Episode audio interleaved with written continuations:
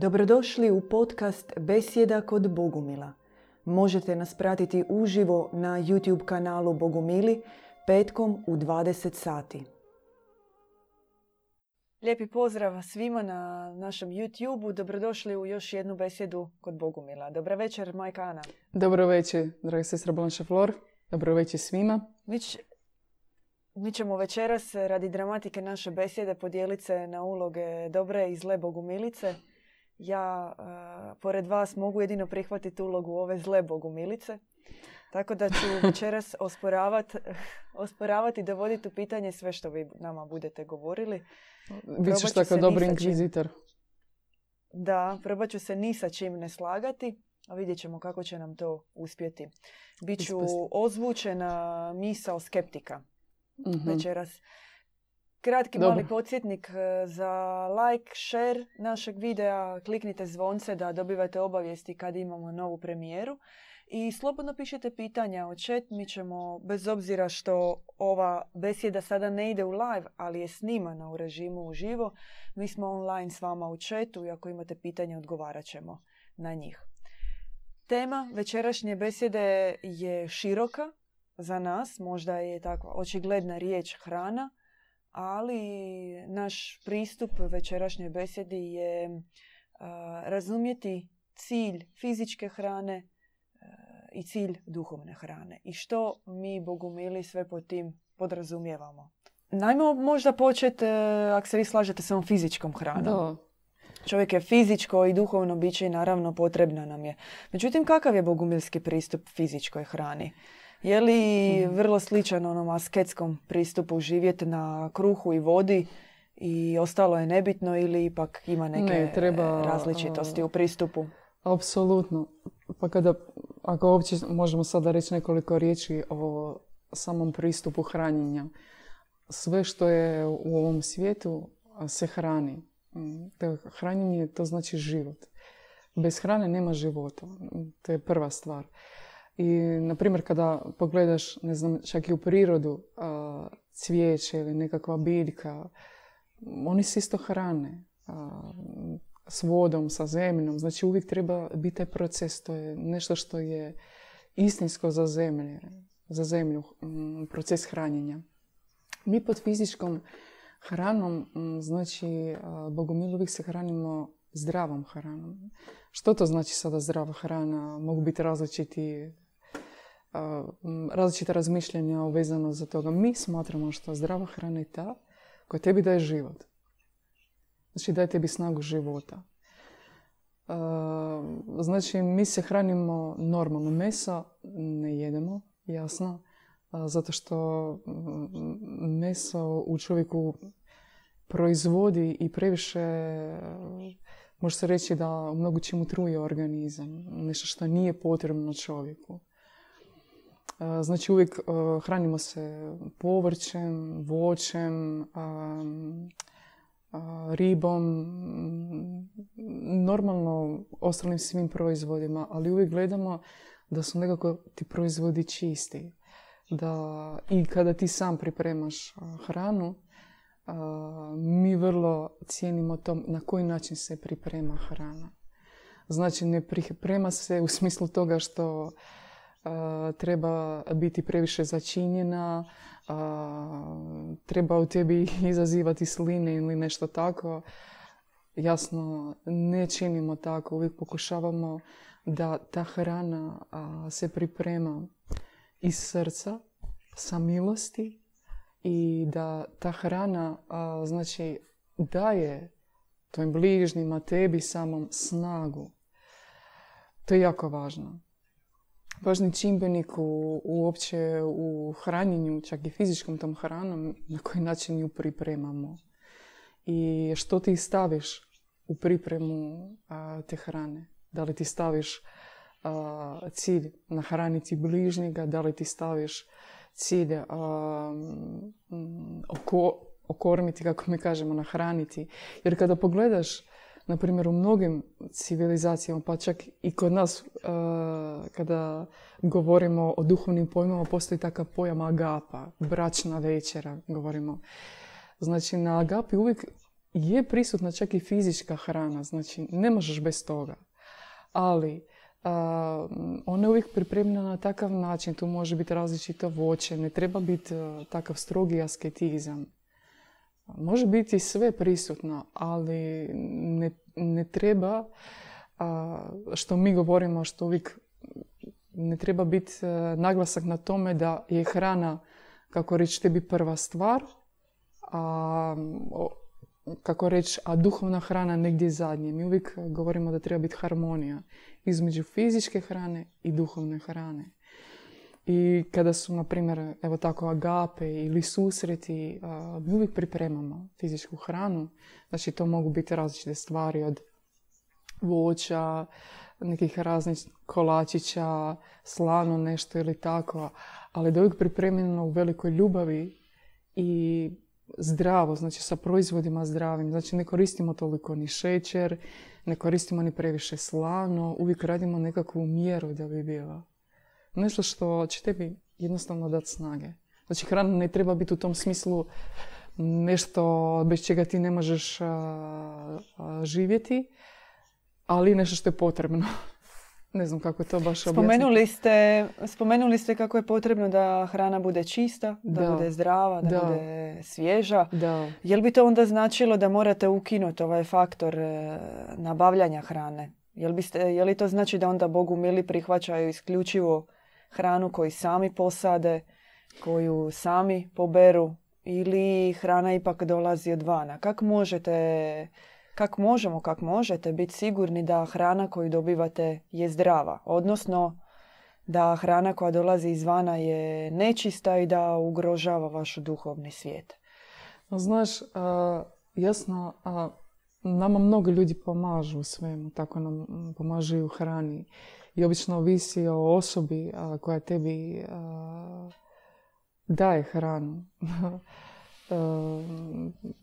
mi se trudimo da, zaista da ta hrana uvijek bude nekako bolje čista, da nema toliko kemije u sebi kao što to danas postoji. I obično od takvih ljudi i mi uzimamo hranu i ljudi zaista koji žele svog srca dati ti uvijek daš nešto što je najbolje. I to je jednostavno stav koji je uvijek prisutan kod nas i kod, s ljudima kojima mi dolazimo u kontakt. Jasno da može biti sve, ne može biti 100%. Čisto u nekim situacijama dešava se tako. Ali mi zato uvijek ne blagoslivljamo hranu. I blagoslivljamo da ta hrana zaista nosi život da ta hrana nosi blagoslov za organizam, da ta hrana nosi blagoslov i za tvoje stanje. Tako da e, nismo jasno, kako, reći, nismo samo fiksirani na tome potpuno fizički, iako se trudimo po maksimumu nabavljati, nabavljati sve prirodno. Ali više tu i vjerujemo, ne samo vjerujemo, a znamo, imamo iskustvo kada ti blagoslivljaš i kada tebi netko daje zaista znači nešto uz blagoslov, uz dobro srce, da to samo djelo je već osvećeno i nema nikakve posljedice loše za organizam. Je li imate neka, neko strogo, stroge vremenske odrednice oko hranjenja? Tipa onaj koji neko određeno vrijeme za ručak i večeru, a onaj brat sestra koji se nađe u kuhinju krivo vrijeme dobije po prstima. Da nema tako uh, jasno mi... Kao, za, uh, znate ono kad drže da, smočnicu da, pod lokotom. Jasno, frižider sa selotepom. Da, razumjela sam. Zaista kada mnogi ljudi razmišljaju i kada se spomene riječ zajednica, svi misle strogi režim, a sve je proračunato ako nije nešto tako, kako si ti rekla, po prstima ćeš dobiti. Naše zajednice su ipak drugačije. Naš je naglasak više na duhovnom, znači rastu, na stjecanju duha. I kada mi govorimo, na primjer, o tome o stjecanju duha i rastu duhovnom, znači nije toliko, nije toliko fiksacija znači na te, kako reći, određene rasporede fizički, jer svaki od nas ima i u zajednici različita služenja. Jasno da mi nekako uvijek određujemo da, na primjer, doručak bi trebao biti, ne znam, do 11 sati i tko je tada doma mm, pojede, tko nije kada dođe sa služenja pojede i večera negdje oko 5 sati, ali sve zavisi kako su tvoje služenja. I u tome se nekako uvijek prilagođujemo. Da, do takvog nekog vremenskog termina imamo neke limite jer to je normalno. Mislim da u svakom da je to i u obitelji normalno nekako da imaš vrijeme kada ti doručkuješ, kada ti večeraš, ali nije ništa striktno, zato što nama je više život predodređen služenju i kako tada uspješ, tada i ti pojedeš. Da. Ali trudimo se, jasno, držati takav nekakav opet fizički raspored. Znači, doručak negdje oko 10-11 i obično dva puta dnevno mi jedemo. Ako netko treba, kada, ako netko ima problema sa zdravljem, na primjer, u našim zajednicama, ili netko treba potrebu više puta, jasno, to uvijek mi međusobno riješimo i svaki čovjek zaista može imati nekako i svoj režim. Znači, nema tu nekih striktnih zakona, striktnih naredbi, a više to, kako reći, pojedinačno se rješava. Više je slobodno. Razumijem u tom smislu. Postoji li, na primjer, neki određeni duhovni koncept uh, ili duhovna norma kod onoga tko priprema hranu? Zašto to pitam? Svatko od nas nosi neko sjećanje na svoju obitelj, e, vrijeme kada je odrastao, kako je jeo. Nekoga mhm. su prisiljavali da sve pojede, neko je odraslao doslovno na tjestenini, nije morao jest ono što mu se kaže netko je imao iskustvo da se dosta nervozno priprema hrana, recimo iskustvo majke koja je ili ljuta ili nervozna, loše atmosfere za stolom ili idealan ručak. Naravno, svi imamo različito iskustvo. Međutim, ono što mene zanima je ta mm, duhovna norma. Znači, ima li neki ili nepisano pravilo ili kao dio bogumilske prakse da onaj koji priprema hranu ipak to radi na jedan drugačiji način. Je li, je li se prolazi škola za bogumilskog kuhara? Apsolutno. prolaziš, prolaziš jednu školu, ali to je u svemu. Mm, kada ti dolaziš u zajednicu, ti jednostavno primaš odraz i način življenja drugačiji. Znači, jasno da tu tvoje prijašnje iskustvo se mijenja. Jer rani kako ti pripremaš trapezu, kao što si ti rekla, hranu. Kako si ti vidio, kako su tebe naučili. I u mnogim situacijama, znaš, nema, kako reći, pravnog prilaza k hrani. Znači, prvo što smo mi rekli čak i na početku, treba biti uvjet da ti nahraniš bližnjih. Znači, da ne samo napraviš nešto i kažeš da jedi i sve, ali da napraviš tako da, da se tvoje braće i sestre zaista nahrane. Da se nahrane i, i duh, da se nahrani i tijelo. Znači uvijek pokušaš da je ta hrana ukusna i ona treba biti ukusna. Da je ta hrana napravljena s puno dobra, s puno ljubavi da je ta hrana napravljena u sferi, mi kažemo uvijek sferi molitve. I to je jako, jako važno. Mi često pripremamo hranu, brzo žurim na posao, daj sada me zove telefon, daj sada ovo, daj sada ono. I na kraju ti napraviš hranu, čak ti ni ne znaš da li si ti napravio. Test.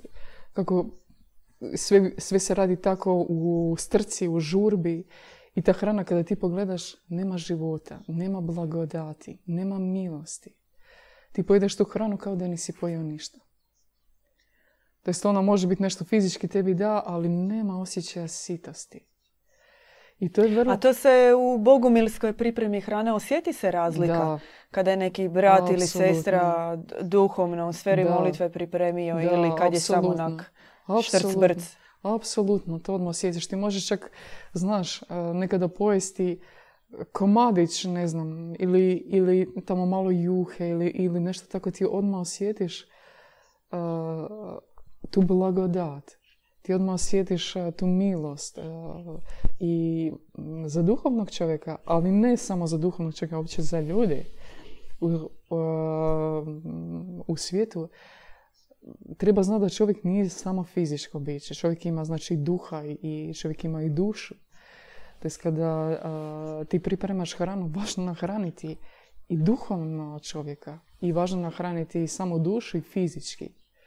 I često se dešava tu e, takva stvar da ti misliš ili kako mi u životu smo navikli, samo nahraniš se fizičkom hranom. Ali što tebi još se daje kroz tu fizičku hranu, nitko od nas ne gleda. To što smo sada rekli.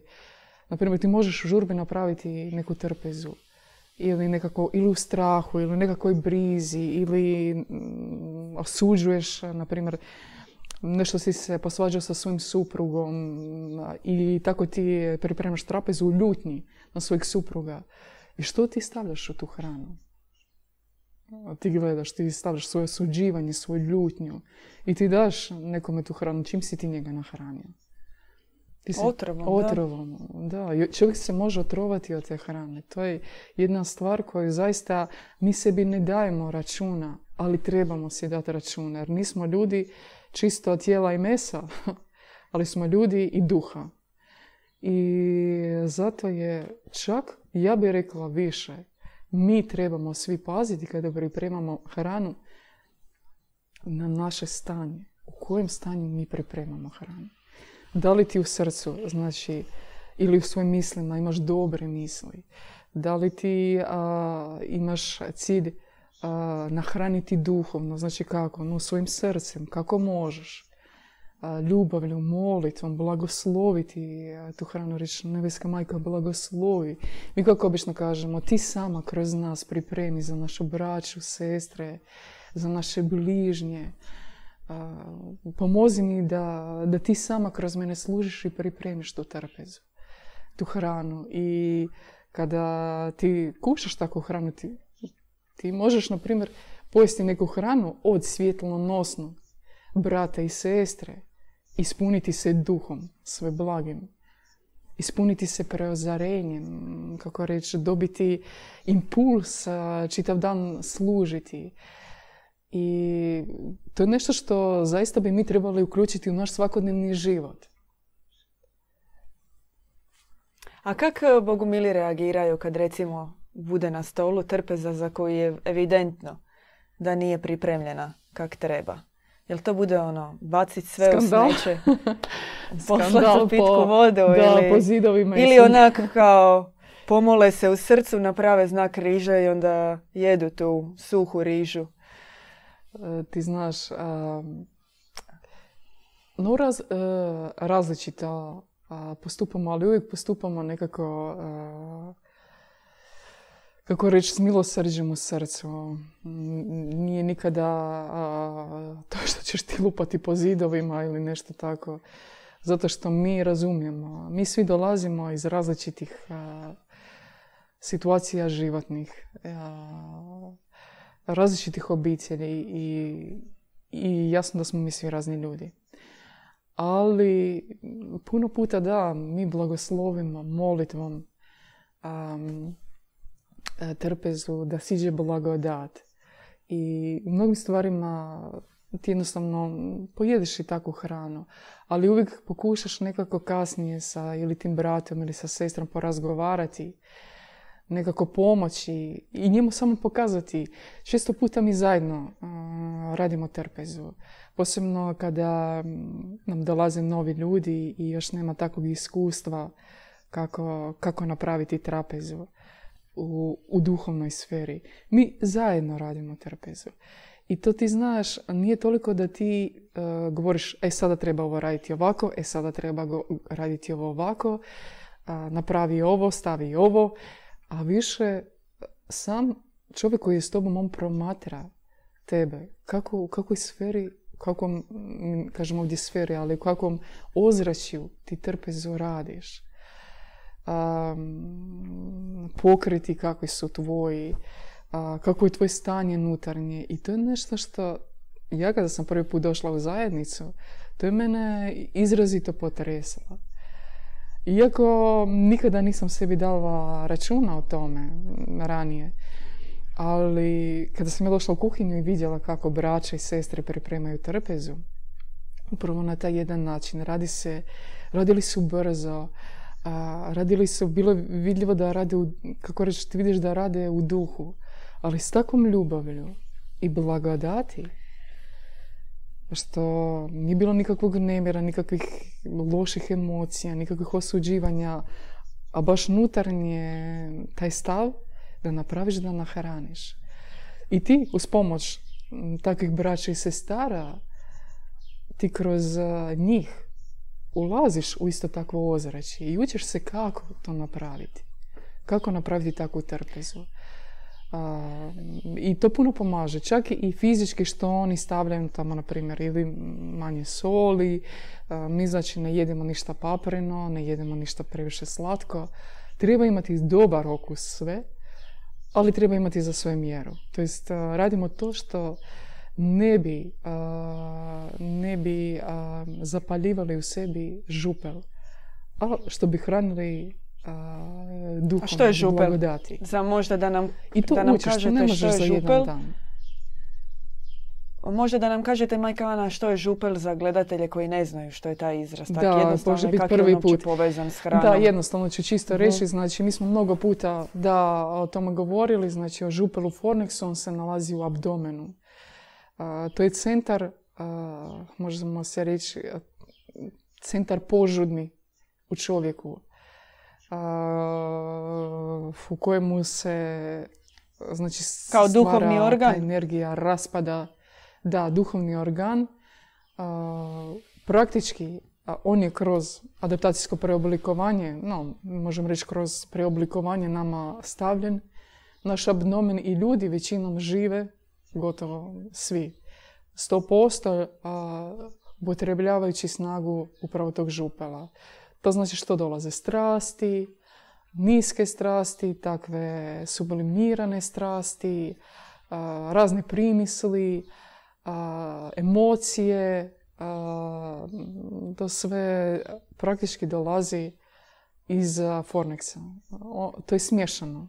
Znači, to je energija koja truje. Znači hrana koju jedemo, koja je takva, ajmo reći, pice, hamburgeri, e, mesa jako puno pečeno, Da. začinjeno i tako dalje. Začinjeno. I pripremljeno u takvom e, Slano jako. užurbanom divljem, dok Da. slano, da, ono zapravo služi, ih samo natopljava još Da. više e, Truje. požudno žarište u Da. ljudskom tijelu. Da. Isto kao što to možemo primat em, i preko očiju, recimo Apsolutno. preko interneta, preko Da. filma, preko videoigrica, sve e, ti inputi iz vanjskog svijeta koji su natopljeni e, niskom energijom, oni rasplamsavaju kao u reaktoru energiju u našem žup, u župelu, u tom žarištu i zapravo mijenjaju se naše reakcije, naš govor i mi sami kao ljudska bića zapravo postajemo možda fizički takvi mršavi, ali duhovno gled- gledajući postajemo Slabi. e,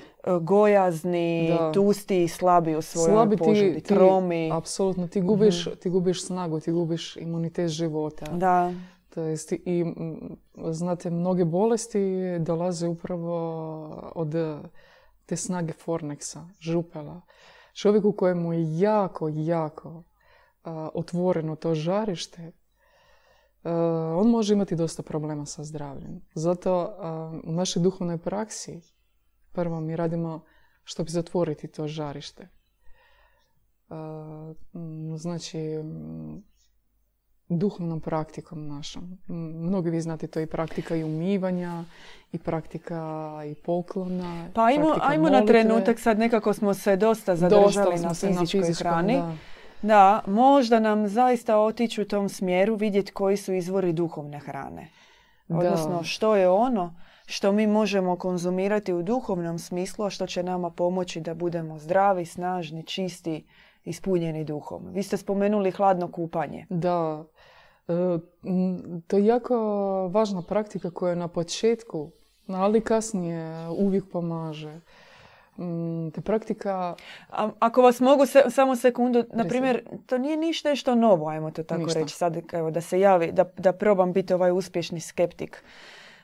Kupanje u hladnoj vodi, stara praksa, svi su čuli za nju. Koncept eartheninga, hodat bos, spojiti se sa zemljom. No, da, u snijegu biti se u kontaktu da. sa zemljom. Imati lijepu kožu. Ne može se reći, da, da, da, da su oksidativnu hranu i tako dalje. Znači, nije to sad nešto, ajmo to tako reći, novo u bogumilskoj mm-hmm. praksi. Jel ima u tome išta originalno u tom bogumilskom hladnom kupanju? Jasno. A, kak reći originalno, samo to što si ti rekla, to je zaista uvijek postojalo. ta praktika, ona je drevna, drevna praktika, čak praktika iz drugih civilizacija. Jasno, onom današnjem našem suvremenom životu ona je postala vrlo trivialna. Od nje mi smo dobili čisto materijalno nešto. Neke ostatke materijalne, ali dubinu te praktike za nas je zatvorena u materijalnom svijetu. Mi kao bogumili, ali to bi se moglo reći, to je i drevne, drevna praksa. mi govorimo da umivanje na hladnim izvorima ili umivanje u hladnoj vodi, u hladnoj rijeci nije samo da ti uđeš u hladnu vodu i sve. Ovdje je važan aspekt, kao što mi u svemu što radimo, je duhovan aspekt.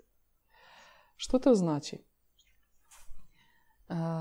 na primjer, da bi ti zaista imao uspješno umivanje u hladnoj vodi, što mi podrazumijevamo pod uspješnim, treba sići na tebe blagodat. Čovjek treba biti prvo umiven blagodati. Znači, za čovjeka je važno u ovom procesu nahraniti se. I znači, što za tebe znači nahraniti se? Ti, što bi se nahranio, ti trebaš ući, kako reći, u molitvu. Trebaš, molitva nije samo da ću ja sada izblebetat blagoslovi nebeska majka ovu vodu, sve i idem politi se. nišćeš ništa od toga dobiti. Bogumilska snaga je u tome što na majka Božja, u ovom slučaju majka Efrosinija, koja je bila velika revniterica i na ubivanju na hladnim vodama, hladnim izvorima, hladnim rijekama, dala to riznicu ozračja, sfere u koju ti možeš ući duhovno. I i, i možeš od nje dobiti znači, blagodat djevičanstva, blagodat katarze, blagodat mm, pokajanja, blagodat, kako reći, unutarnjeg umivanja. I kada ti, znači, u toj, u tom ozreći, u toj sferi, ti proiznosiš molitvu, kada ti blagoslivljaš, tada sva ta blagodat silazi na vodu. I voda, imaš osjećaj kao da voda nije voda, a kao da je voda svjetlo. Svjetlo i blagodat koja tebe umiva, koja tebe hrani djevičanstvom, koja tebi daje jasno viđenje, koja tebe čisti, posebno mi govorimo ljudi sada imaju veliku napetost u očima, puno primisli, jako puno primisli sada e, napada ljude. I hladna voda, ona gasi. Ali takva, blagodatna. Mi, tko želi, može nam se obratiti, mi možemo i pokazati kako se, kako se to radi. Da, otići zajedno na izvor. Da, otići zajedno na izvor, kako bi vi vidjeli što znači a, to ozračje, kako bi ja rekla, sfera mogu reći, sfera te blagodati. I to je to, kada ti umivaš se, jasno taj šok od hladne vode koji je važan jer on isto pomaže, ali bez blagodati ono je pusto. Neće biti nikakve promjene. Bez, bez blagodati se neće vatra da, dogoditi. I neće, da, i vatra dogoditi i nema promjene. E, to jest, e, tebi je važno tim ubivanjem nahraniti se. Kako se čovjek može nahraniti? Ti bi trebao doći nekakva iluminacija, ti trebaš se preozariti, ti trebaš početi neke stvari drugačije vidjeti u svom životu, vidjeti što tebi treba promijeniti, čeg se tebi treba riješiti. To je skrenuti na put. To je praksa je dana što bi ti išao na put stjecanja duha, stjecanja djevičanstva, stjecanja mudrosti, čistoće, dobra. Znači ona nije nekakva, znaš, ja se sada samo umem i sve, doviđenja. A to je za tebe put. Da. E, bogumili imaju jednu specifičnu euharistiju. Da. Specifičan gral. On je mliječni gral. Da. U, zašto mliječni grad u, u vrijeme tolike intolerancije na laktozu? Ovo je možda loša šala. Zato što je ta laktoza posebnog sastava. Ona nema u sebi laktozu. Čijeg? Odajte nam tajnu.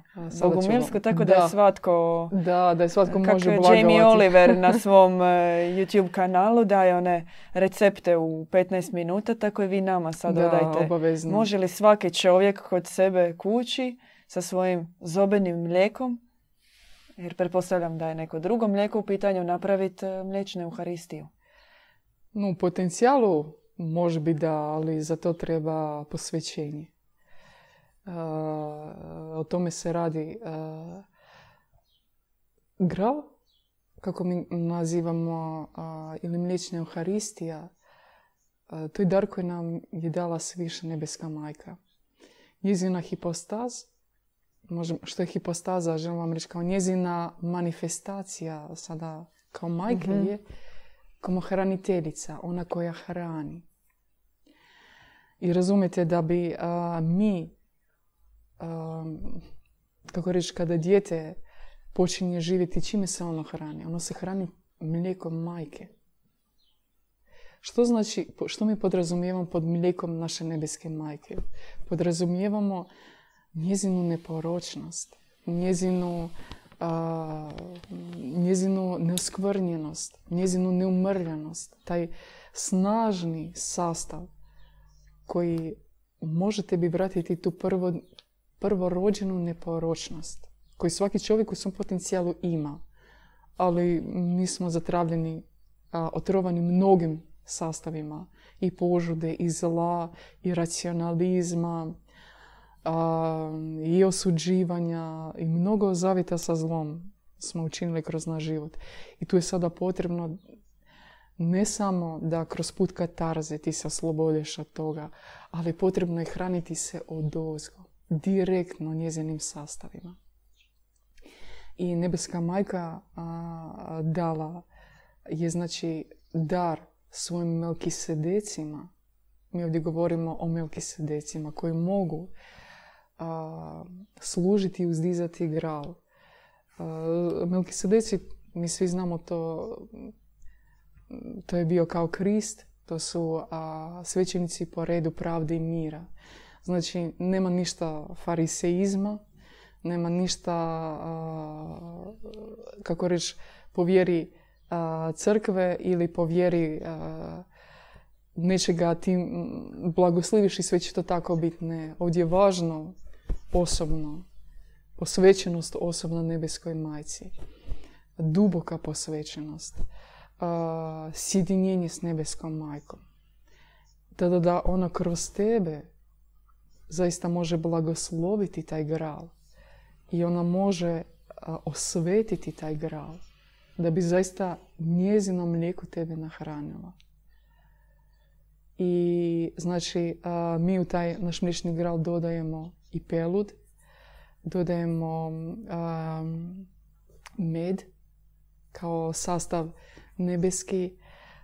znači, e, dodaju se, mogu se dodati neke trave kao majčina dušica ili mm, nešto tako. I dodaje se cimet to je kao, može se reći, takvi znakovi, takvi sastavi nebeski koji pomažu nahraniti baš našu nutrinu i probuditi u nama i dati taj imunitet od ozgo. To je imunitet neporočnosti i djevičanstva. Bez je kojega to dovoljno? zaista... Recimo, jedan čovjek koji želi krenuti bogumilskim duhovnim putem, svaki dan dolazi, blaguje iz tog grala. Je li to dovoljno za ojačati, jasno. živjeti snažno u ovom svijetu? Nije, do, nije dostatno. Jer razumiješ, to ti kao ako nema nutarnjeg to je, znaš kako izgleda, kao da imaš dajte da pogledamo tako. Znači čovjek je kao kalež. I sad ako ti uljevaš, uljevaš, uljevaš, uljevaš u njega, on ima nekakve svoje granice koliko može. Ali ako mi svi duboko pogledamo, mi smo kaleži s rupama. Što su rupe? Rupe su mnogi naši poroci, rupe su mnoge mhm. naše greške koje smo mi u životu učinili. Ako duhovno pogledamo, mi smo praktički puni rupa. Možda se sad izražavam tak trivialno, ali nekak ne, razumljivo jako, da. predočiti to tak.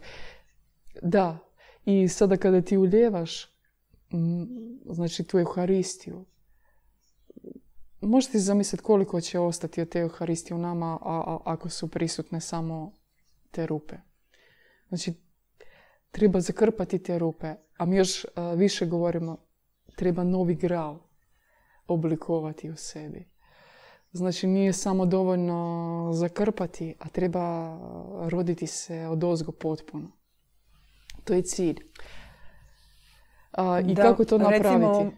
Aha. Reci, reci. Da, da, dovršite, oprostite, dovršite. I kako to znači napraviti? Mi nekako prvo jasno, kada ti dođeš i ti počinješ se hraniti od ozgo, počinješ se hraniti duhovno, znači gralom, počinješ se hraniti praksom, kako smo mi rekli sad ovdje umivanjem, postoji kod nas praksa poklona, gdje zaista čovjek dobiva kao krila na poklonima. Oni nisu dani nešto... Mislite klanjanja? Klanjanja, da ne bi ljudi pomislili da, se dijele pokloni Oprostite, zato što se meni malo miješa ruski s hrvatskim. Vama se pet jezika miješa. Da, to, miješa, nemojte se ispričavati zbog toga. To je I kada ti, na primjer, zašto ta praksa klanjanja važna? u njoj se otvara to duhovno tijelo koje čovjek ima. I, I kroz to ti učiš se pobjeđivati svoje tijelo, to teško tijelo. Razumijete, mi smo negdje, no sada svaki od nas koji nas sluša može sebi poistovjetiti koliko smo se mi godina hranili samo fizičkom hranom. Ne gledam, ali pogledajte, može biti tam 50, 30, 20 različita.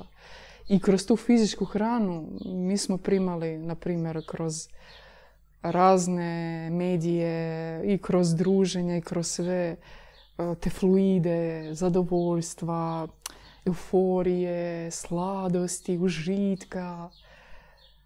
I čim smo se mi nahranili zaista, možete pogledati. I na šta mi na samom kraju, na što čovjek liči. I koliko dobra u nas malo ostalo je. Čistog dobra. I potrebna je čovjeku sveopća preobrazba i praksa sveopća koja mu može u tome pomoći. Znači, klanjanja se koriste upravo u tome da bi ti pobijedio to, kako reći, cementirano u sebi Da bi začepio one rupe. Da, cementirano tijelo u sebi i da bi ti osjetio na, na klanjanjima Znate, ne radi se to, Bože, oprosti mi, pomiluj, sačuvaj mene grešnika. A naš akcent je na tome, kada ti radiš tu praktiku, da pokajanje, ali pokajanje s plodom. Znači, pokajanje s plodom ono daje oganj, ono daje polet. Ono daje otvaranje tvojeg srca duhovnog, otvaranje e, tvojeg potencijala, mnoge, mnogo preozarenosti dolazi tebi. Koriš ti se ispunjavaš duhom, sve blagim. Počinješ mnoge stvari duboko razumjeti. Ne samo, znate, na površini, a duboko. Srce ti se otvaraju. Ti sebe osjećaš kao čovjek ptica. Ne sa samo, ne sa, znate kako reći, sa tim teretom oko vrata. A kao, kao da zaista dobivaš ognjeno tijelo ptice. I to je to kada ti osjećaš što ne osjećaš, a ti vidiš u sebi ispunjenost duha. To je važno. Čovjek treba znati to i treba dobiti taj doživljaj ispunjenosti duha. Recimo nedjeljom u osam e, Bogumili imaju e, ovdje kod nas na kanalu live citat iz objave. Mhm. Čitamo iz objave i komentiramo to. I mhm. često puta i u besjedama kažemo objava kaže, premudrost nam je spustila, majka Božja kaže, otac govori. E, koliko su objave izvor duhovne hrane i zašto se, možda nepotrebno pitanje, ali evo, zašto Bogumili uvijek inzistiraju na tome po našoj objavi? Znači uvijek se govori iz tog aspekta. Pa zato što mi smo, ne prvo mi, da, može se reći Bogumili, vođeni od ozgo. Znači, nas vodi nebeska majka. I kako ne slušati glas uh, svoje majke? Svako dijete sluša glas svoje majke. To je nešto što je prirodno. To je nešto što svaki čovjek želi znati. svaki čovjek želi znati Božju volju. Što sada se dešava? Kako sada treba postupati? što sada treba, što sada nebo govori? Pa zaista bi mi bili, oprostite, može biti tako ću se izraziti, malo umni ako bi se odnosili i ne slušali i ne željeli znati što sada nebo želi od nas, koja je sada misija zemlje, što mi sada trebamo napraviti. I, zbog toga mi se s velikim, velikom zahvalnošću tim odnosima i za nas to je kao glas naše majke.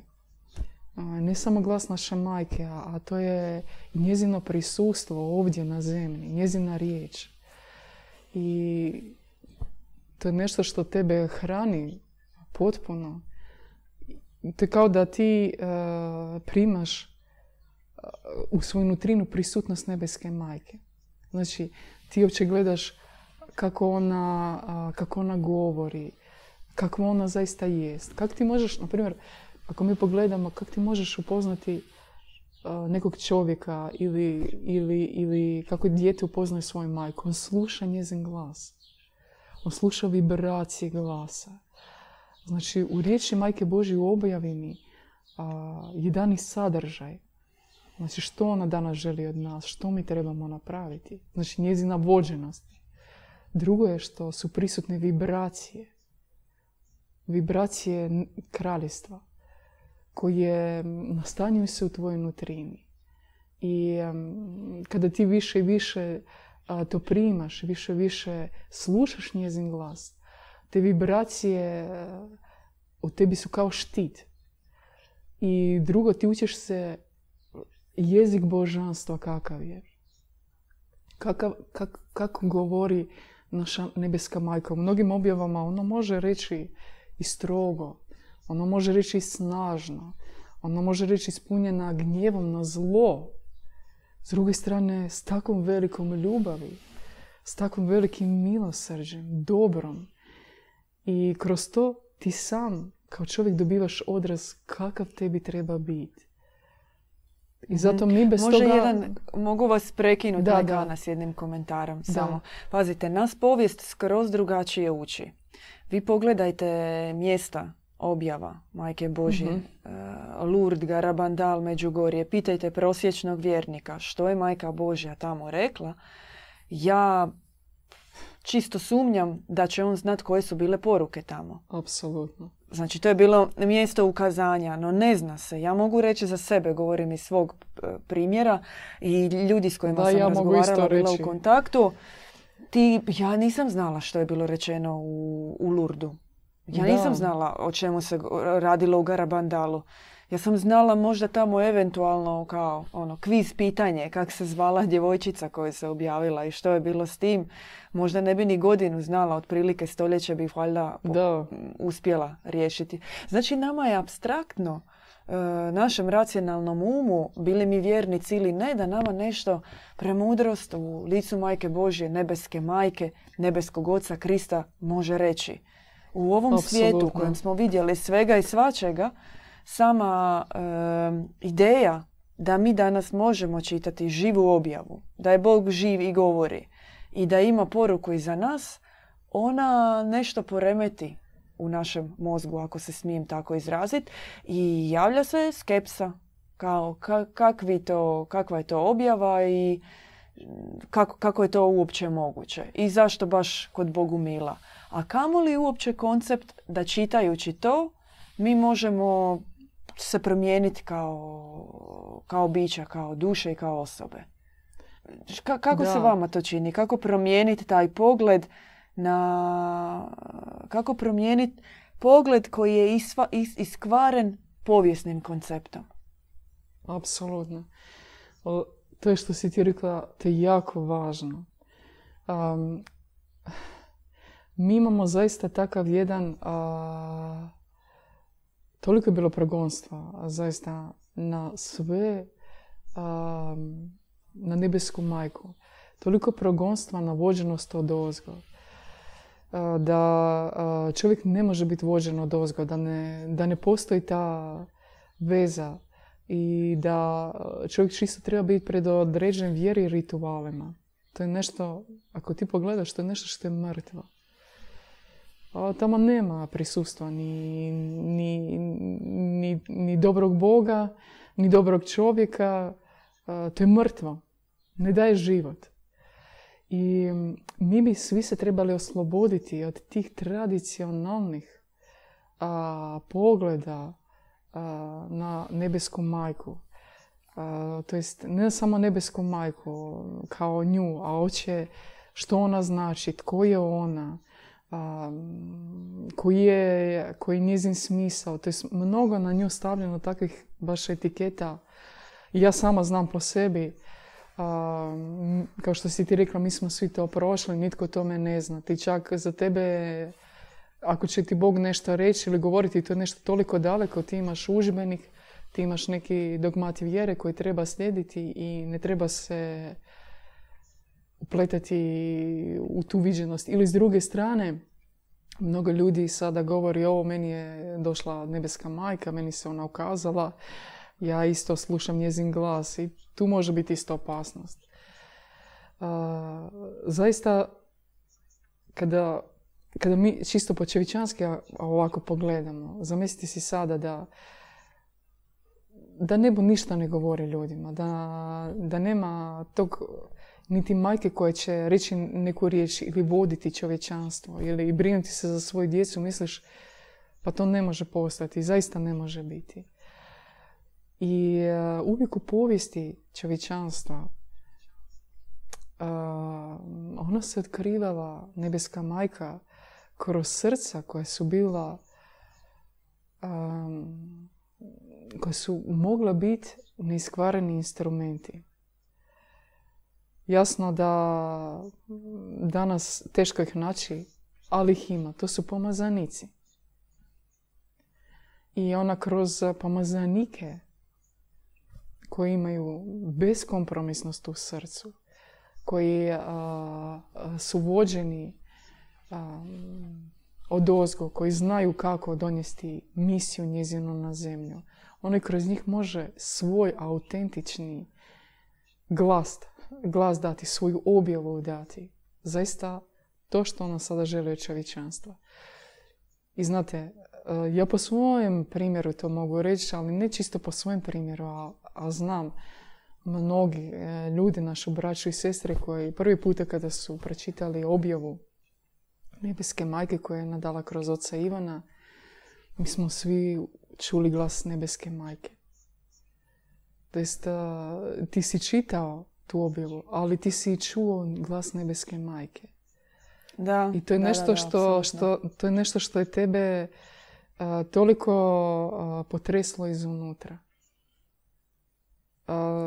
Možda još, ako vam smije samo kratko, Majkana, tako bi imamo toliko puno toga nekako bi htjela da ubacimo još, kako ste sada govorili o objavi i o zabrani na objavu, tako mi se vrti po glavi e, možda još veća zabrana na glazbu, pogotovo na glazbu odabranika, pomazanika, kako ste vi rekli. recimo primjer, djed Ivan nedavno e, na kanalu, John Bereslavski, na kojem se objavljuje na tjednoj bazi glazba koju on mm svira, koja mu se spušta od ozgo.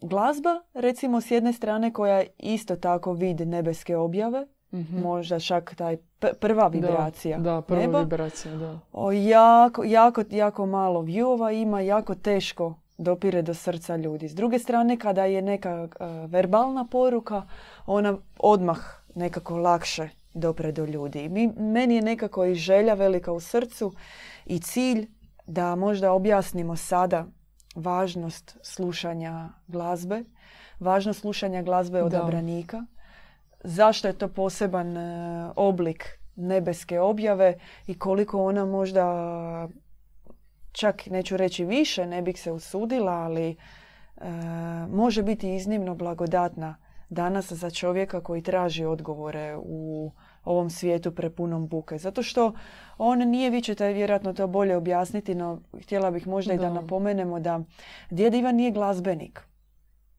On nije pijanist. Nije, nije I ne treba tako pristupati. Da, apsolutno. Da, da. On nije tradicionalni. On je predstavnik orfejske škole.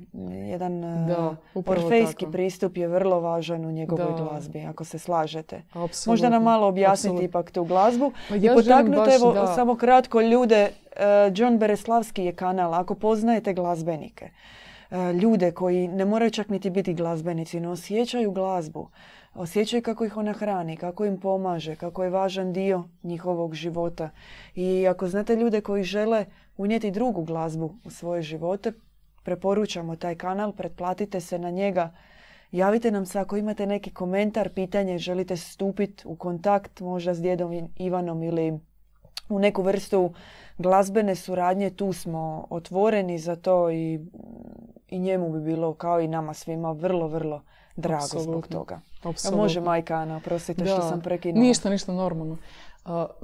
I znaš, ja sam htjela reći što je, mm, to je škola koju otac Ivan ima škola muzike, to je škola Mine Zanga. Mi znamo o tome, zaista može biti srednjih stoljeća vijekova, što je to značilo, to je mm, zvučenje nadnebeske ljubavi. glazba, ona sama po sebi, evo što si ti rekla, zaista ima jačinu više nego riječ. Riječ, ona tebi treba proći kroz slušnu membranu, zatim u mozak ušta, mozak treba sve to prepoznati i on tada informaciju šalje. No, muzika, ona, ona ima puno dublji i jednostavniji ulaz u čovjeka. Znači, ona ide kroz sluh direktno u srce, unutrinu ne treba uključivati racio.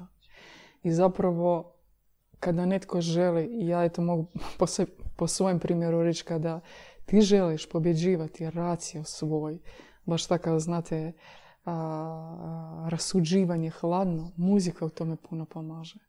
Ona počinje tebi otvarati srce. Kada ti slušaš muziku koja i od ozgo. Puno u svojim slučajima otac Ivan govori da, ja može biti moj repertuar je predstavljen kao klasična muzika. Znači Beethoven, Mozart, Gaiden, Haydn, um, nešto Chopina. Bach. Bach, da. Ali to nije, on govori, ja ne sviram Baha. Ja ne sviram, kada sviram, na primjer, Beethovena, a, Beethovena, ja ne sviram Beethovena. A ja slušam to što je bilo, na, kako reći, ja slušam toga koji je nadiktirao tu muziku Beethovenu. I sada u suvremenom svijetu, mogu reći kao note su mi kao znate neki putokaz po kojim trebam ići, ali ti sadržaj, koncept drugi staviš u muziku. Otac Ivan puno puta govori ja puno puta sviram za ljude koji pate. Ja puno puta osjetim kome je potrebna sada pomoć. Ja puno puta sviram za pokojnike. Puno puta sviram za, za da se promijene neke stvari u svijetu, da siže ta sfera dobra, da siže sfera višnje ljubavi. Znate, da siže prisustvo upravo te muzike koja zvuči na nebesima u srca ljudi. To može biti, znate, tako, ja sada to čisto vrlo jednostavno mogu objasniti, ali vi svi možete doživjeti to iskustvo slušajući u našem YouTube kanalu muziku oca Ivana, što to nije muzika zemaljska, to je muzika nebeska. ja sam u mnogim, želim vam toliko ispričati jedan primjer koji mene tako baš dirno a, došla je oca Ivana posjetiti jedna naša prijateljica iz Engleske koja je bila dosta bolesna, tako imala je problema sa zdravljem. I otac Ivan se susreo s njom i želio je puno pomoći. I razgovarali su dugo i o, bogomilstvu, katarizmu, uopće o, o, istinskoj duhovnosti. I ona rekla u jednom trenutku, očivan, ja vidim da vi ste posebni čovjek, da vi govorite zaista nešto veličanstveno. No ja jako malo mogu shvatiti, gotovo ništa ne razumijem. I otac Ivan je u tom trenu imao tako jedno preozarenje. I on je rekao, pričekajte. I počeo je svirati. Ne znam tada što je točno bilo, sada mi oprostite. Mislim da je bio Mozart ne znam da li 21. koncert ili ne znam, sada se točno ne mogu sjetiti. I on je počeo svirati. I svirao je, koncerti su obično dugo, tako sat vremena. I na kraju kada je otac Ivan završio, ta gospođa je rekla, ja sam sve razumjela. Ne trebate mi ništa objasniti. Potresno, da. Razumijete, Genijalno. mnoge stvari koje mi ne možemo shvatiti racionalno, no mi možemo shvatiti duhovno srce.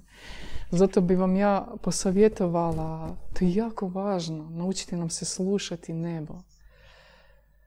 Slušati muziku koja spušta nebo na zemlju.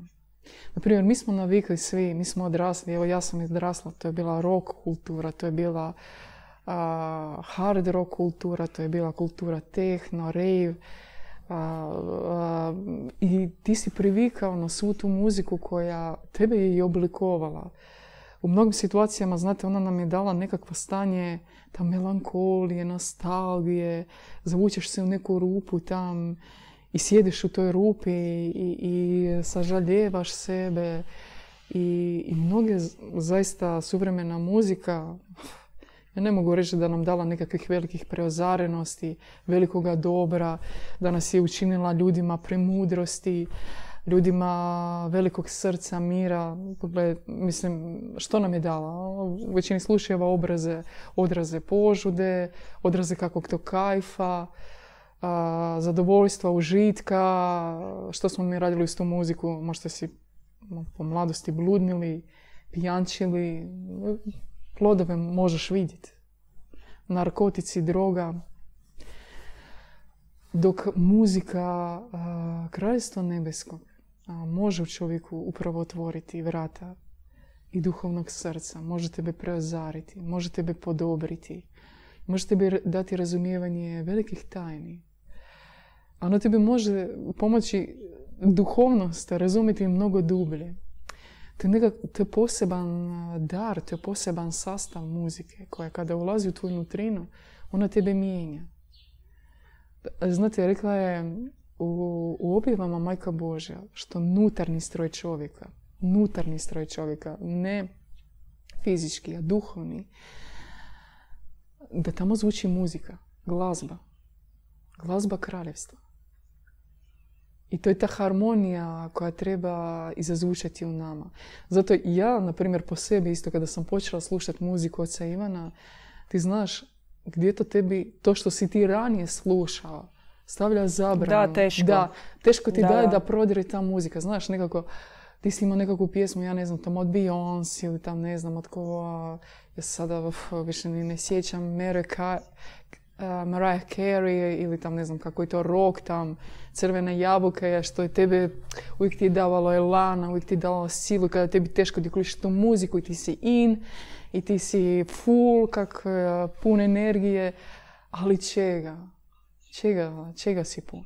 Kakve energije? Tebe ona preobražava ili ona tebi daje užitak na 15 minuta i potom tebi još više ona potroši.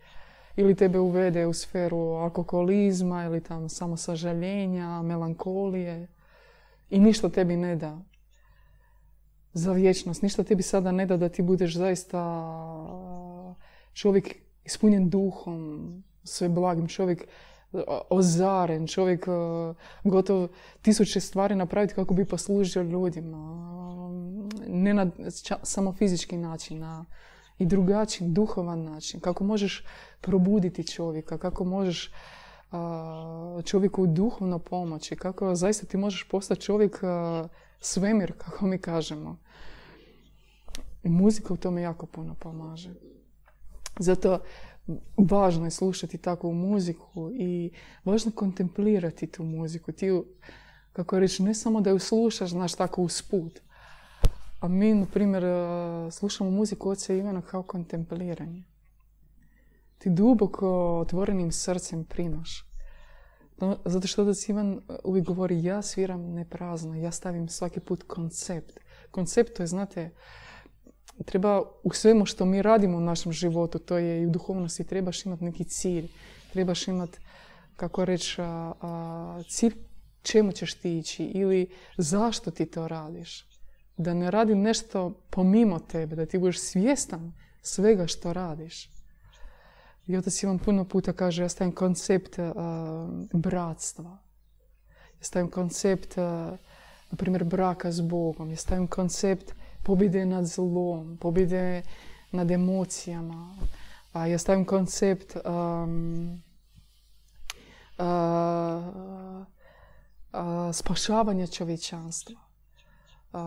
Govorim mnogo puta kada ja sviram, osjećam prisutstvo nebeske majke. Pogotovo ako ćete slušati Adažo oca Ivana u sonatama ili simfonijama ili koncertima. Vidjet ćete kako je posebna ta sfera i kako u mnogim situacijama ti osjetiš baš prisutno nebeske majke. Njezino živo prisustvo. Tako da glazba, ona u našim životima je uvijek bila nešto što nam je davalo elana, može se reći, nešto posebno. Samo mm, trebamo pogledati od kojeg izvora je ta bila muzika.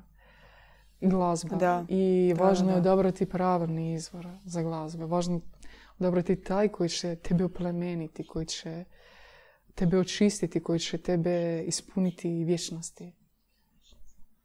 Apsolutno, da. E, Pazite, majka Ana, mi smo sat vremena sada tu, a nismo još ni Ništa ni spomenuli rekli. molitvu. Oj, da. nismo još spomenuli bratska druženja Oj, da, kao izvor bratska duhovne hrane. da. Nismo ni spomenule misiju, Da. uključenje u ono što nebo danas želi napraviti za svijet. Da i ljudi postanu snažniji, da ovaj planet postane snažniji, da se Da. promijeni svijet u kojem živimo. Da. I zato uopće evo recimo prvo i, i tri točkice još možemo staviti na izvore Mhm. duhovne hrane. Možda za molitvu o molitvi je najnezahvalnije kao i o duhovnoj praksi govoriti. Mi vas pozivamo da nam se pridružite jednom na molitvi. Evo recimo sljedeći tjedan, već smo zapravo, danas je petak, a mi smo u Splitu ovih dana. Javite nam se, e, pridružite se na jednoj bratskoj besjedi e, duhovnim, e, dubokim besjedama na molitvi. Ako imate želju, dođite do našeg centra u Splitu. E, Sve informacije možete naći na našoj stranici, na našoj Facebook stranici, nazovite, najavite se. Vidite kak, kak se nahraniti molitvom, kako molitva izgleda, kakva je to molitva koja je plodonosna, koja mijenja, koja nije puko izgovaranje riječi. Koja je život, koja je život daje, razumiješ? Verbalni maraton, da, nego koja daje život. I možda ovo sve večeras čega se mi nismo uspjele dotaći u, evo, u jednom intimnom razgovoru uz čaj sa našom braćom, sestrama. Možete sa vašim pitanjima javite se.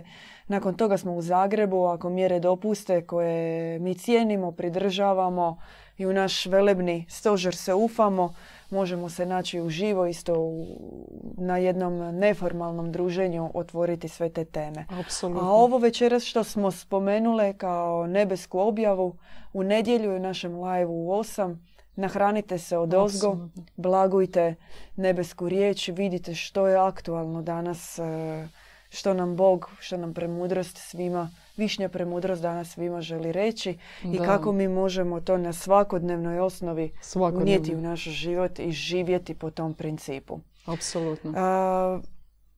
Nećemo, nećemo se ponavljati sa onim da nam treba napraviti nastavak, majka Ana, jer to svaki put zaključimo.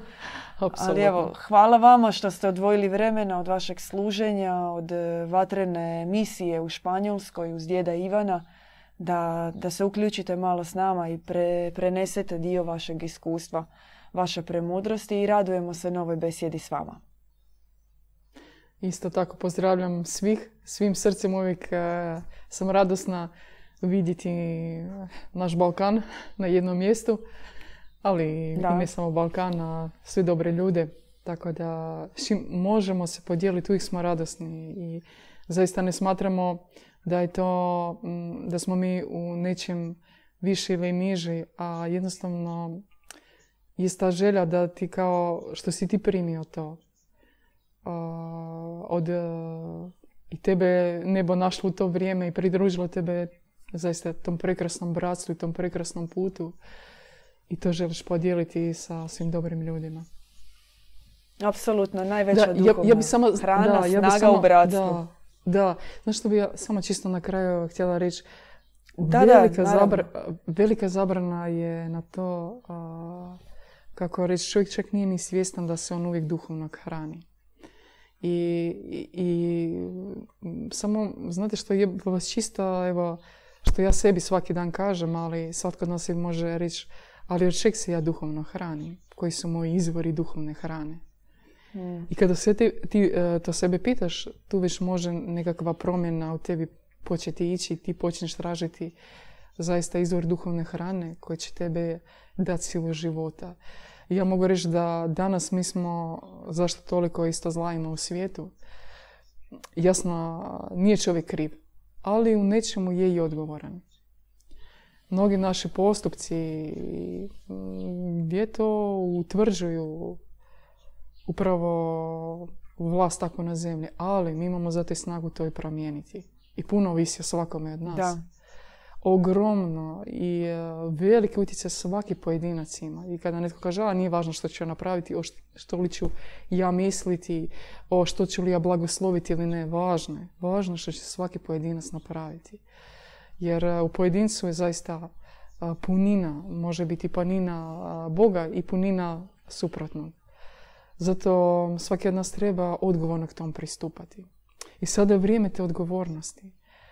Mi ne možemo samo tak postupati. Sada baš vrijeme te odgovornosti. I znate kako reći, kada ti postaneš svjestan toga, ti tada tražiš tu duhovnu hranu koja će tebi dati život. Koja će tebi dati odupriti se zlu. Znate, život je u tome što ti se odupreš zlu i pobjedeš zlo. A ne da ostaneš, kako reći, pasivan i da reći, a što ja mogu promijeniti? Možeš. I trebaš. I mi svi trebamo. Je, i onda možemo za kraj promijeniti ono tisućljetnu izreku. u zdravom tijelu zdrav duh, zdrav a mi kažemo u zdravom duhu zdravo tijelo. Da, da, apsolutno. Veliki pozdrav vama, draga majka Ana. Vidimo se u novoj besjedi. Pozdrav našim gledateljima do sljedećeg petka. Veliki pozdrav. Slušali ste besjedu kod Bogumila. Pratite nas uživo petkom u 20 sati na YouTube kanalu Bogumili.